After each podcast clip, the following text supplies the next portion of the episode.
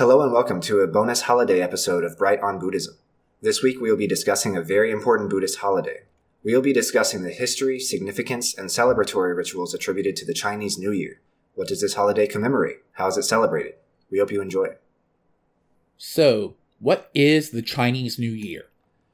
Chinese religion and mythology has for much of its history used the lunar calendar for farming, ritual, and communal functions. This holiday commemorates 12 lunar cycles. Additionally, it also commemorates the change of the Chinese zodiac. As some of you may know, the Chinese zodiac places each year into association with a particular zodiac animal. 2021 was the year of the ox, and 2022 will be the year of the tiger. The other animals are rabbit, dragon, snake, horse, goat, monkey, rooster, dog, pig, and rat. This holiday thus represents a new beginning, change, and reflection on the past year and the coming year.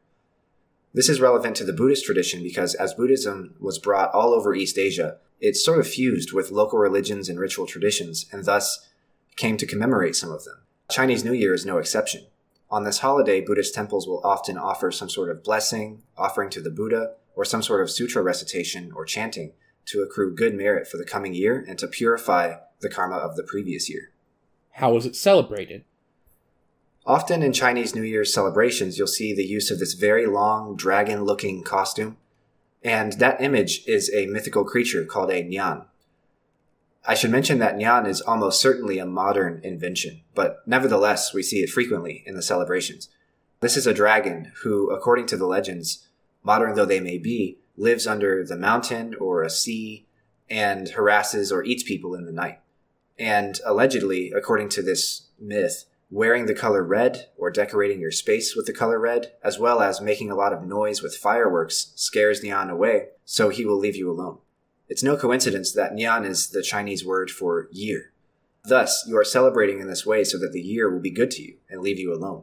So that's why you see those types of celebrations in East Asia. The Buddhist traditions, in common Buddhist fashion, usually do some sort of meditation or recitation or offering to the Buddha in the interest of a meritorious and auspicious year to come.